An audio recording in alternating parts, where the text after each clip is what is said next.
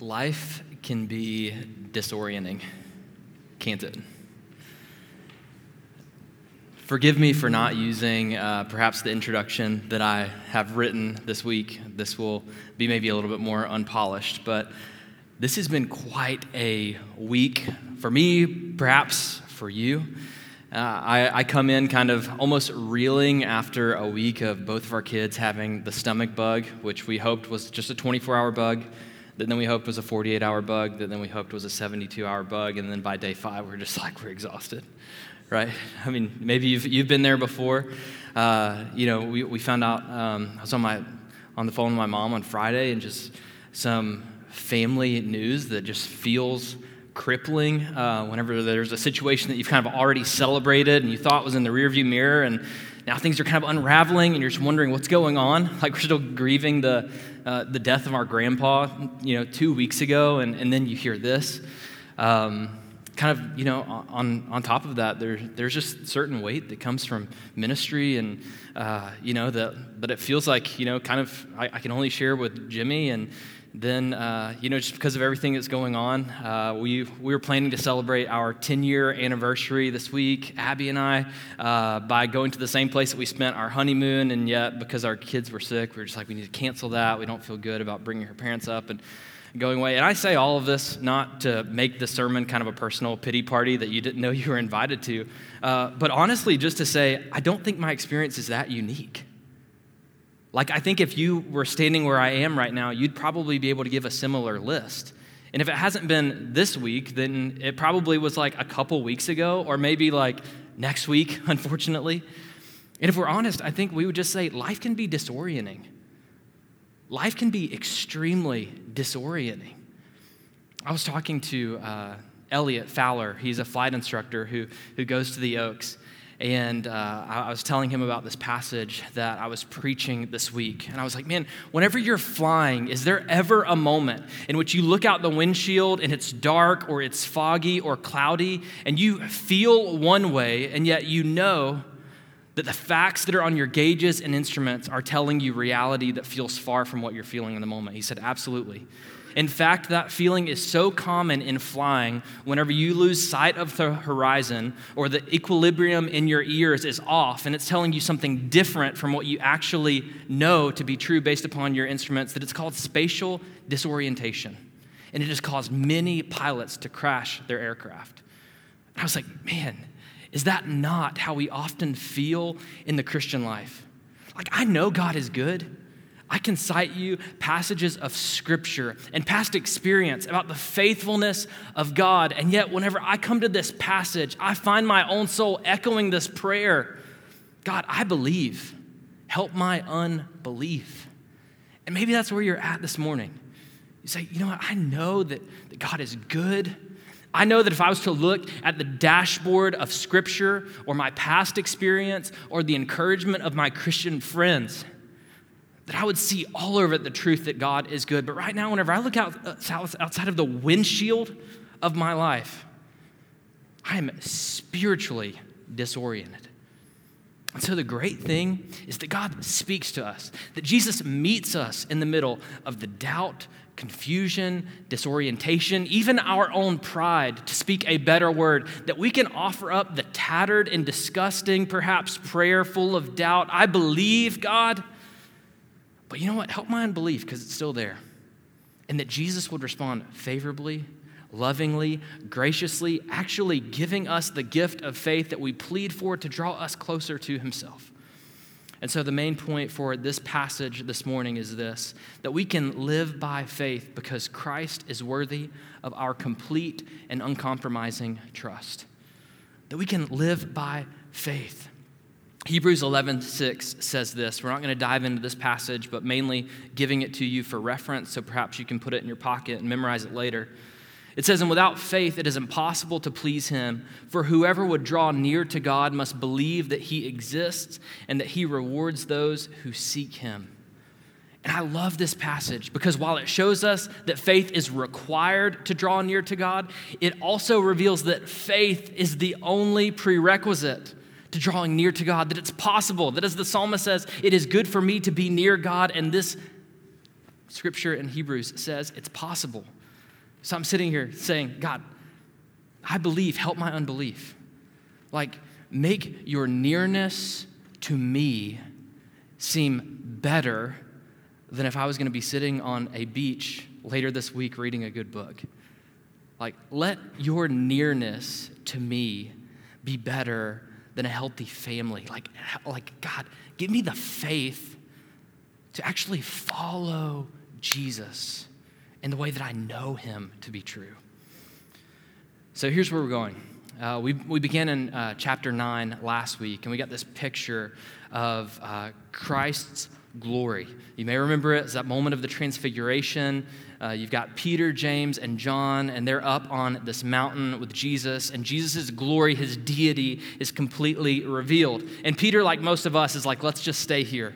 Let's build tents. Like, I see you in your majesty. The Messiah has come. Let's stay here. And yet, Jesus had other plans. He's like, No, Peter, we're going back down the mountain. We are going into the flat land of everyday life. We're going back into the sin, suffering, and ministry of this world. And with that being the case, we're going to look at verse, verses 14 through 29 and see three facts for walking by faith. Three facts for walking by faith. Pick up with me in verse 14. We read this. And when they came to the disciples, they saw a great crowd around them and scribes arguing with them. And immediately all the crowd, when they saw him, were greatly amazed and ran up to him and greeted him. And he asked them, What are you arguing about with them? And someone from the crowd answered him, Teacher, I brought my son to you, for he has a spirit that makes him mute. And whenever it seizes him, it throws him down, and he foams and grinds his teeth and becomes rigid. So I asked your disciples to cast it out, and they were not able. And he answered them, O faithless generation, how long am I to be with you? How long am I to bear with you? Bring him to me. And they brought the boy to him. And when the Spirit saw him, immediately it convulsed the boy, and he fell on the ground and rolled about, foaming at the mouth. Now let's just pause right there. The first fact that I want you to see here for walking by faith is this that Jesus meets us in our sin and suffering. That Jesus meets us in our sin and suffering. Now, get this picture. Jesus is with the three disciples that were up on the mountain. He was with Peter, James, and John, and they come down from the mountain. We saw that last week. And now they're walking toward them, and they enter into the midst of chaos and confusion. It almost reminds me of the moment that Moses comes down from Mount Sinai carrying the Ten Commandments, and he walks to the people of Israel. And what does he see? Well, they've built this golden calf well, that scene of glorious revelation on the mountain almost seems to come to a screeching halt as they enter into the sin and chaos of the world. And we find something similar here. Well, so what's going on in this situation? Well, we know from the context that there is a demon possessed boy. And it seems that the nine disciples that were not up on the mountain uh, with Jesus and saw the transfiguration, they were trying to cast the demon out, but for some reason they weren't able to do it. So the religious leaders, they saw this as an opportunity to discredit the authority of Jesus. And they're saying, hey, basically, if you guys can't do this, it's because the, the guy you follow isn't who you say he is. And what we're going to see here is kind of three examples of how Jesus meets us in the middle of our sin and suffering by looking at the scribes, by looking at the disciples, and by looking at the boy who is possessed. So, first, I want you to see that Jesus meets us in the sin of our self righteousness and our self centeredness. You see, the scribes, they've been following the ministry of Jesus for some time now. We know that since uh, Mark chapter 3. But they've only been following the ministry of Jesus in an attempt to discredit him and to dismantle his authority. See, they discovered that if you can undermine the identity of Christ, then you can disobey his commands and ignore his word. And that tactic hasn't changed much by people today. They say, well, no, he's just a teacher, maybe a martyr. And, and they've come to the conclusion if I don't admit that he is truly the Son of God in the flesh, then I don't have to obey his words. And that's exactly what these scribes and religious leaders were trying to do.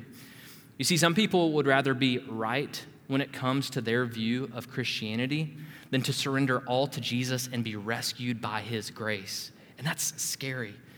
You see, even religion is often a way to build walls around your heart to insulate yourself from true conviction.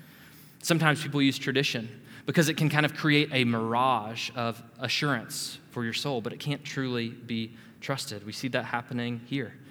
We can be so blinded by our own self righteousness or our self centeredness that by committing this sin, we can convince ourselves that we aren't actually committing it. How wild is that?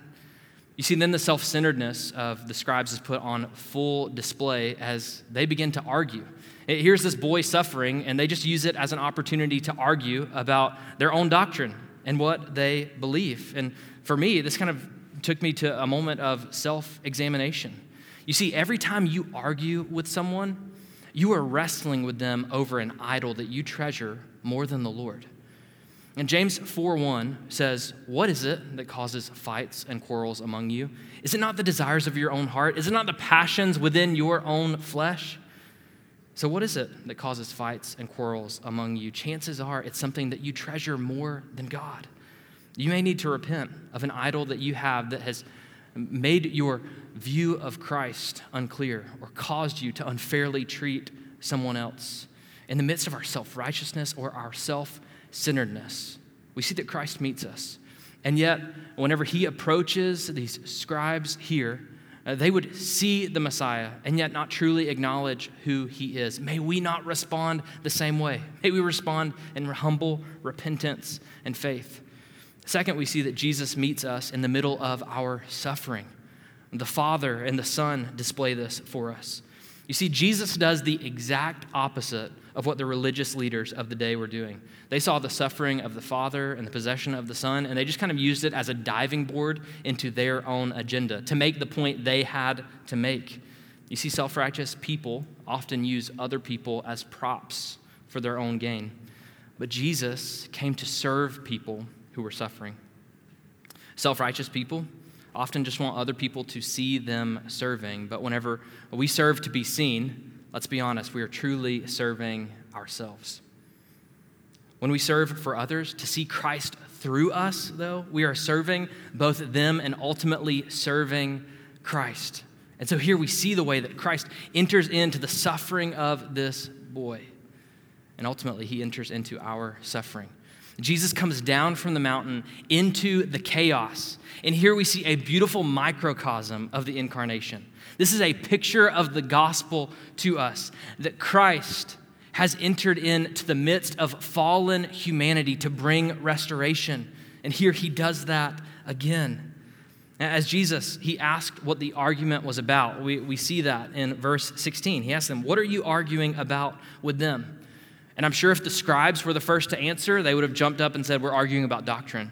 And if the disciples would have been the first to answer, I think they would have said, We're arguing about the extent of our power to cast out demons. But you know who answers first? A desperate father. He runs up to him, verse 17 Teacher, I brought my son to you, for he has a spirit that makes him mute. As soon as he thought that perhaps the disciples would bring some relief, he says, I brought my son to them, and even they couldn't do it. You see, the intent of the demon here is clear. Uh, verse 22 goes even a little bit further than what the Father describes here, and it says that this demon has sought several times to destroy the Son by throwing him into the fire, by casting him into, into the water to drown him.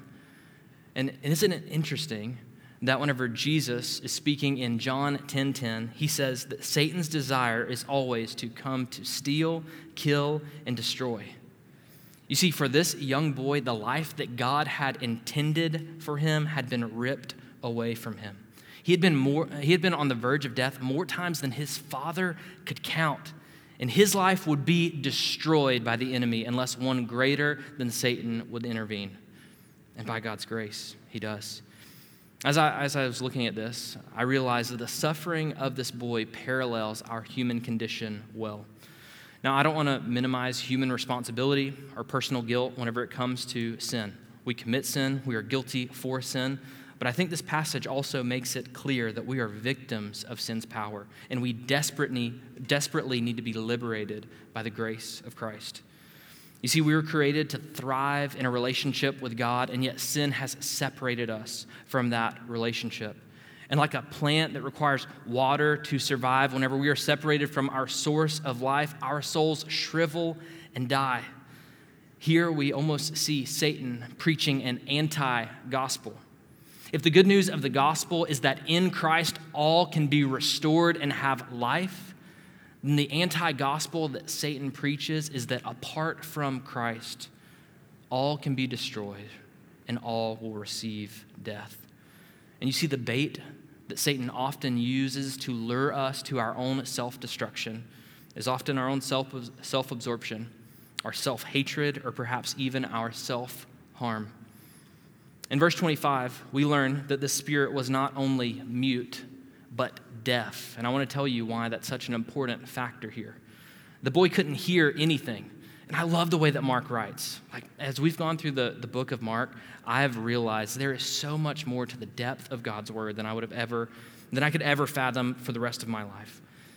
But it's, it's interesting, right, that we discover this boy who is deaf and he cannot hear right after the last command that the father gave on the mountain was this is my son listen to him we talked about the gift of being able to listen to god to hear the voice of god and then what do we see here as a direct result of satan's power this boy is deaf he can't hear anything and apart from Christ, our own soul becomes an echo chamber for the lies of the enemy and our destructive desires of the flesh. I mean, think about for a moment the tragedy of being both deaf and possessed by a demon. Do you know what that meant for this boy?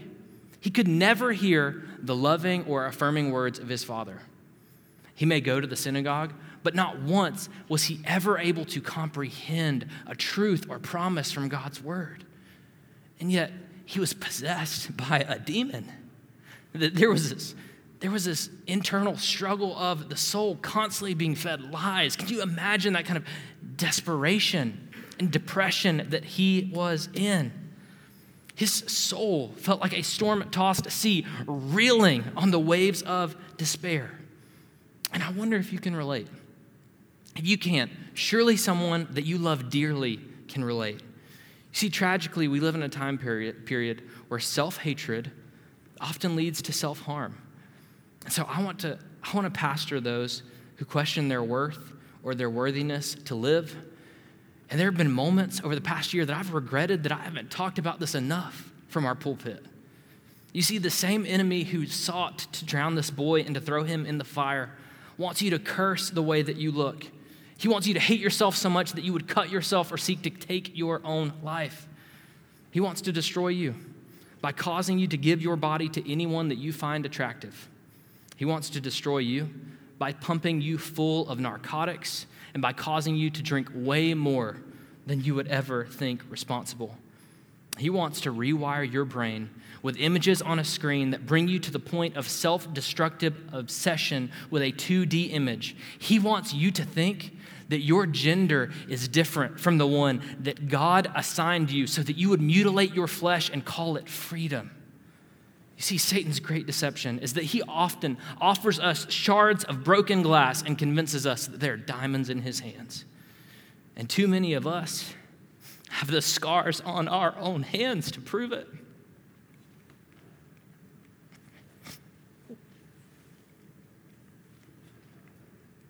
But the reality of the gospel is that Christ's hands that were scarred for you, and his hands were scarred that yours would be made whole.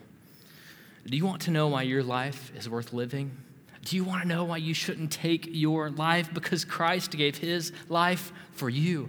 1 Corinthians 6:20 says that you were bought with the price of Christ's blood. And value is derived by what someone is willing to pay. I remember whenever we were, we were looking for a house, I asked our realtor, I said, What's this house worth? And he said, It's worth whatever someone is willing to pay for it. Now, if that same principle is true when it comes to your life, then what does it mean that the very Son of God was crucified, that the price that was paid to declare your value and worth is the blood of God's own Son? Can I convince you that your life is worth living because Christ laid down his for you? So, next time you look in the mirror with disgust, or you make plans for a weekend that you plan to regret but not remember, the next time you seek to compromise your purity for someone who says they care about you but doesn't actually, remember that you were bought with a price, and whom the Son sets free is free indeed. And so, Jesus, He meets us right there in the midst of that sin. in the midst of that suffering. And third, the disciples show us that Jesus meets us in the sin of unbelief and pride. Sorry, guys, this text is just so like visceral for me. I truly feel like I've lived it out this week. And man, this is convicting here. In verse 19, Jesus exposes the root issue as to why the disciples were unable to exorcise the demon. It was their unbelief. Jesus addresses the whole crowd uh, upon coming down the mountain. He says, Oh, faithless generation.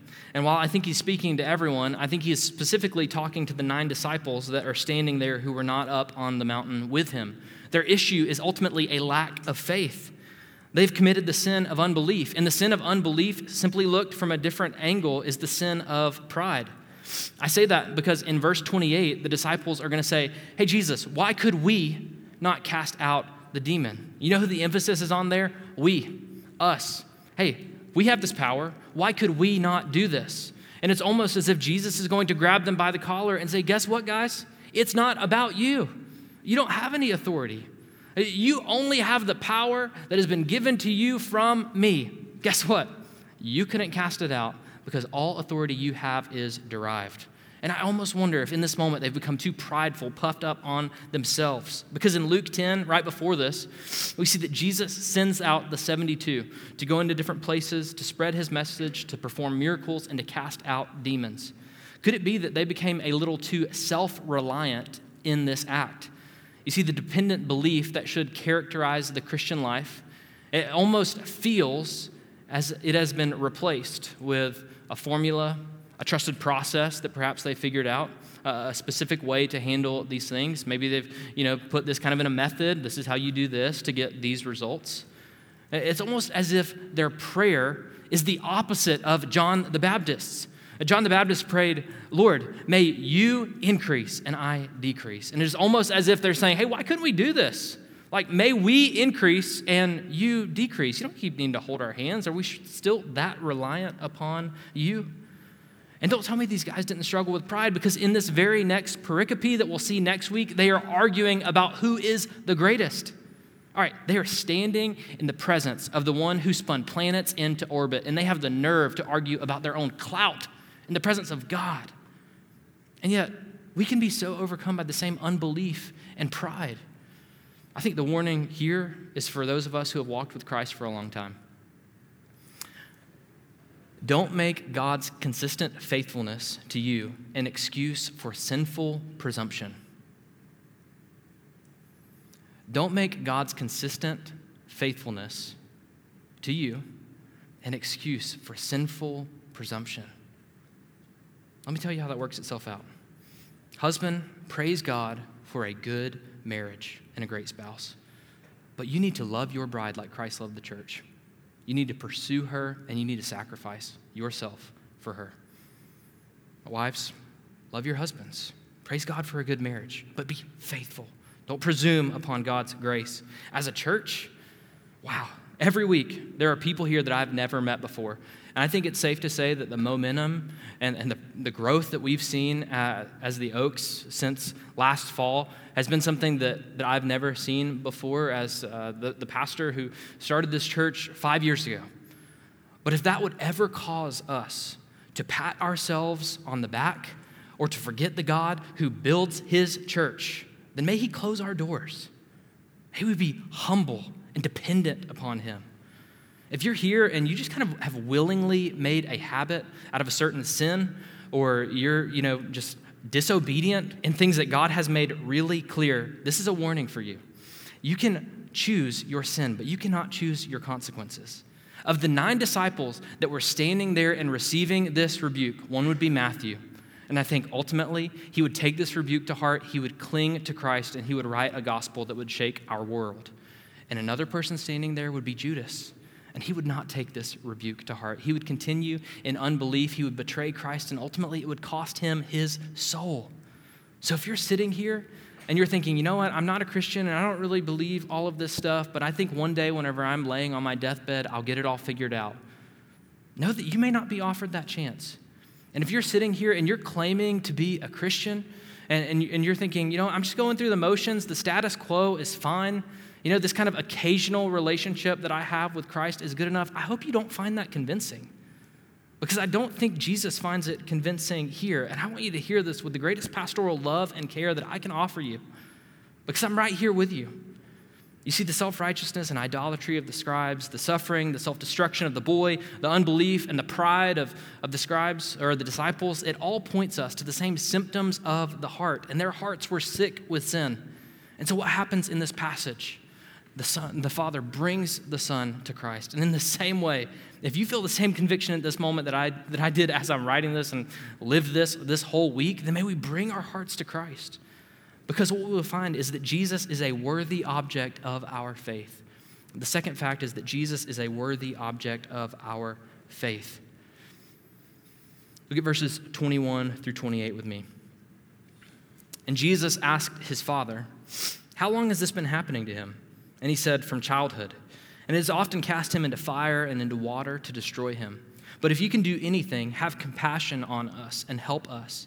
And Jesus said to him, If you can, all things are possible for one who believes. Immediately, the father of the child cried out and he said, I believe, help my unbelief. And when Jesus saw that a crowd came running together, he rebuked the unclean spirit, saying to it, You mute and deaf spirit, I command you, come out of him and never enter him again. And after crying out and convulsing him terribly, it came out. And the boy was like a corpse, so that most of them said, He is dead. But Jesus took him by the hand and lifted him up, and he arose. And when he had entered the house, his disciples asked him privately, Why could we not cast it out? And he said to them, This kind cannot be driven out by anything but prayer. Here in this second section, we will see that Jesus is a worthy object of our faith. See, after rebuking the disciples, Jesus addressed the Father again, and he asks, How long has this been happening to, to the boy? And at first, I didn't understand why Jesus asked this question. It's almost embarrassing to see the omniscient Messiah ask such a simple question. And so, whenever I read this, I wanted to lean in a little bit. And as I thought more about it, I thought to myself, he didn't ask this question for himself, he asked this question for us. He asked this question for everyone standing around. He asked this so it could be written in the book of Mark. Jesus knew. But how would we have known the magnitude of this situation? How could we see the depth of Christ's power if we did not understand that this had been nearly a lifelong disease?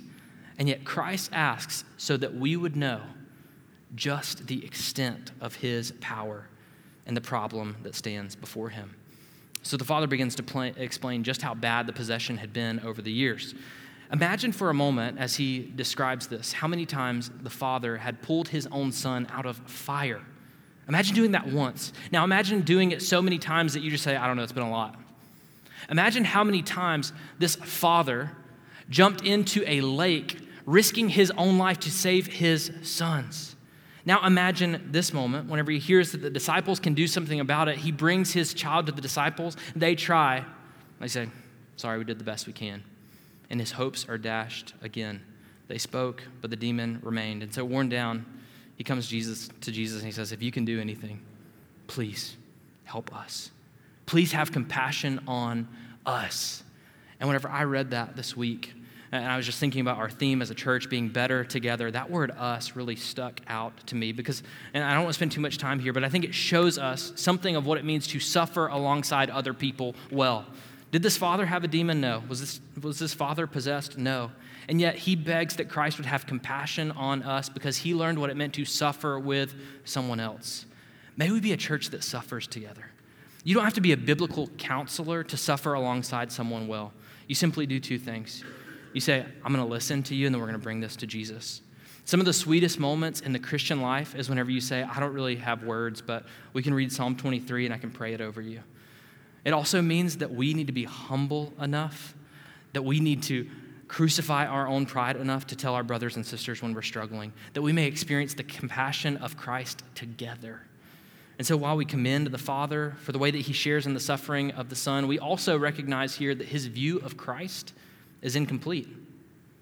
You see, he calls him teacher in verse 17, uh, which is a sign of respect, but it doesn't fully declare who Christ is. He asks for Christ's compassion, and yet, if he would have known who he was talking to, he would realize that Christ is both the fountain and source of compassion. He says, if you can do anything, but if he would have known who Jesus truly was, he would have prayed this prayer with bold confidence as he approaches Christ. And so the response that Jesus gives him proves to us the very point we're trying to make that Jesus is a worthy object of our faith. You see, Jesus repeats the man's words. He says, if you can, and then he pauses and he says, all things are possible for one who believes. In a single sentence, Jesus flexes both his limitless power and sovereignty over all things. In Christ, all things are possible. But I imagine that if, if you're sitting here, you're probably not concerned about all things. It's not all things that make you anxious, but perhaps there's one thing. There's one thing that feels completely impossible. There's one thing that makes falling asleep at night a little more difficult for you in your current situation. And so I want you to realize as you read verse 23 again. This isn't a trite quote on a coffee cup in your home.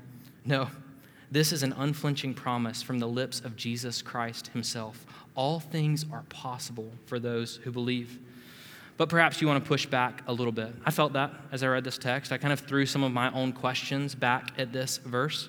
I mean, I ask, how is this not just a blank check to get whatever we want in God's name? What about all the times that I've believed as much as I absolutely know how, and it doesn't seem that my prayers were answered the way that I want? Maybe you resonate with these questions like I do. Remember, the point that we are making here is Jesus is a worthy object of our faith. And so, while all things are possible, affirming the limitless ability of Christ, not all things that we pray for are good from God's perspective. So, we submit our wants and our will to the Father. This promise is not a blank check to just ask for God to sign off on our plans. We can humbly pray like Jesus did in the garden Let this cup pass from me, but ultimately, let your will, not my will, be done. We can pray to God the things that we want, that we feel like are in alignment with Scripture, and then ultimately let things fall into place as He pleases. I think this also helps us understand how we can pray for something with what we feel as great faith, and then something different come to pass because we pray from a limited perspective. We might pray fervently for a loved one to be healed from a sickness or a disease. We might pray for God to give us a new job because that's what we think we need, but ultimately, God knows what we need. In Tim Keller's book on prayer, he gives us this helpful quote God will either give us what we ask or give us what we would have asked if we knew everything he knows. This means that we can pray fervently and then we can just rest in whatever God's plan turns out to be. Scripture aligns our desires. We pray God's will, and we let Him take care of the rest. I think whenever it comes to prayer, one of the common misconceptions that this passage dismantles is that our faith must be completely without doubt or defect. But look at the way that this man responds to Jesus. He says, I believe, but help my unbelief that's there. The prayer of this man reminds me of whenever I was a little kid and I would go to the water park in our town. And, you know, around lunchtime, I would just pull out this like wet, soggy, crumpled, maybe even a couple tears in it $5 bill for lunch and give it. And as unsightly as it was, somehow it was accepted. And that's how this prayer is. It's like, man, this thing's kind of, I don't know. And it's like, Jesus is like, that'll work. So we're like, okay, great. I mean, the key to this prayer is not perfect faith. It's a perfect object of our faith. It is Christ. It is not the amount, it is the object who is the Lord. And He is the one in which we are placing our trust. It's on this occasion in which, in the book of Matthew, Jesus explains the whole story about having a mustard seed of faith being enough. You see, the Father believed that Jesus had the ability to save His Son, but He also asked for grace in the midst of His shortcomings that felt obvious in the moment. He humbly acknowledged that his faith was as weak as his own exhausted body. And he fell at the feet of Jesus, confessing that he believed, but his only hope was in Christ's compassion. And guess what? This is how we all come to Jesus. Whether it's for the first time or the 10 millionth time, we come to Jesus bringing only our neediness. I believe, help my unbelief. And that's true belief. We don't come before Jesus making our prayer requests and then supplying a list of our financial giving records or our church attendance or how many Bible reading plans we've completed. No, we come to Christ declaring all things are possible and I do not deserve a single one of them. And so I believe, help my unbelief. You see, we ask Jesus to help those areas of unbelief because faith is by definition a gift from God. Ephesians 2 8 and 9 describes faith as a gift. It's like whenever Brooks and Charlie give Abby a, a birthday present, you know, on, on her birthday. Those guys are two and four. They don't have jobs. Their only ability to give Abby a gift is by first receiving it from me. And guess what? Even though she knows it, whenever they bring it to her in that bag, she smiles. She's full of joy. She wraps her arms around them, and they feel special. They feel loved by it. In the same way, Christ and whenever we come to Him in great faith, whenever we come to the Father, knowing that He has given us the gift of faith, He is still glad to receive us with open arms, knowing that He supplies the very thing that He requires. And so it pleases Christ whenever the Holy Spirit infuses belief in us and when we humbly pray for it when we are not confident in our faith. You see, from start to finish, the Christian life is one of faith and trust. And I know faith can be a hard concept to explain. I mean, sometimes whenever I'm trying to explain this, I'll use an airplane as an analogy. Because it's one thing to recite knowledge about, you know, the aerodynamics of an airplane or how it works, but it's a completely different thing whenever that knowledge becomes trust. And you step foot on an airplane and you buckle your seatbelt. That does not mean that all of your questions are answered and you completely understand everything that is taking place. What it does mean is that you are no longer having your feet on the ground, but you are seated firmly in the airplane with full trust and faith in that process. We'll see here in the same way. We come to Christ saying, Hey, I believe. Uh, i have left everything else that I once clung to. This is my, there are no fallback plans. This is it, Jesus. It is your death, your resurrection, my whole life in your hands. And in that way, we pray, I believe, help my unbelief. And this is the entire Christian life. You never outgrow this prayer. As long as you are trusting in your own morality or your good deeds or religious tradition, then you're trusting in something other than Christ. But the moment that you pray this prayer, your faith is in Christ. It's in his death and his resurrection. You're given a new heart that, that now places faith in Christ again and again and again. So, yes, it takes faith that moment that you first believe, but it also takes faith to trust that God is sovereign whenever wars are raging in our country. It takes faith to believe that God has really forgiven all of your sin in Christ and you are no longer under condemnation. So you can approach the throne of God boldly. It takes faith. To, to use that moment to perhaps risk your reputation to share the gospel with a coworker or a family member. The whole Christian life is one of faith, praying this prayer again and again. And in response to this man's faith, Jesus commands the unclean spirit to leave. In verse 25, we see that a crowd was coming toward Jesus, and so Jesus, not wanting to create a spectacle here, rebukes the demon. The demon leaves, kind of gives this one last ditch effort to try to harm the boy, and in that moment falls to the ground. And then Jesus, displaying his resurrection power, lifts this boy up. He rises up and stands in great strength. So that leads us to our third and final application here. Dependent faith is expressed through prayer. Dependent faith is expressed through prayer. You see, as the dust settles on this encounter, Jesus seizes the opportunity to teach his disciples. They, they just witnessed the resurrection power of Christ through this boy, through this miracle and yet they recognize, hey, we were unable to cast out this demon in the same way that you just did. And so he explains that this is only possible through prayer. Now, it may seem here that the focus is shifting from faith to prayer, but I want you to see that these two things are intimately connected. In the same way that you can't see wind, but you can hear the wind chimes as they cling together on your porch, you can't see faith and yet it is made tangible. It is audibly, audibly expressed through prayer. It is revealed through prayer. Our faith is seen in the amount that we, uh, that we approach God and ask for his blessing, that we seek his face, that we pray. And so here, dependent faith is expressed through prayer. And a tangible measure of our faith is the amount that we pray. And we see the disciples, whenever things don't work out, what do they do? They begin to argue, not pray. And maybe they, they were telling the scribes, hey, we've done this a million times before. Let me tell you about a demon. We cast it out one time. They're not praying. They weren't falling on their knees, begging a merciful God to act upon their behalf. No, they took things into their own hands. And Jesus here is warning us about this sinful tendency to self reliance. And so he invites us to pray. See, because prayer is simply talking to God, I think the three interactions that we see here give us a good picture of the way that God can change our hearts as we approach him. And so I want to ask who do you most resemble in this story? Do you most resemble the boy who's oppressed by evil, ultimately dead, who Christ will bring to life? Do you most resemble the Father here, who, who's crippled by unbelief, and yet God brings him into confidence as he approaches Christ? Or do you most resemble the disciples who kind of know what's going on? They become self reliant, they presume the grace of God, and have grown cold in their dependence and prayer, their need for his presence. You see, the boy in the story, he appeared dead. And guess what? Our human soul, apart from Christ, is declared dead. And yet, the moment that Christ reaches out his hand and clings to him, the boy who was once thought to be dead rises to life. If you in this moment would say, I am spiritually dead, and yet for the first time the gospel is making sense to me, that Christ lived a perfect life in my place, that he died for the debt of my sin, and that he is resurrected to life, and I need that, then in this moment you can say, Jesus, I believe but help my unbelief, and you will be restored to life. If you're sitting there and, and you're thinking, I'm a lot like the Father, I, I want us to understand that every time we commit a sin is a moment of unbelief. In essence, whenever we sin, we are saying, God, I think I know better than what you have told me. When we choose to ignore a command, that's unbelief.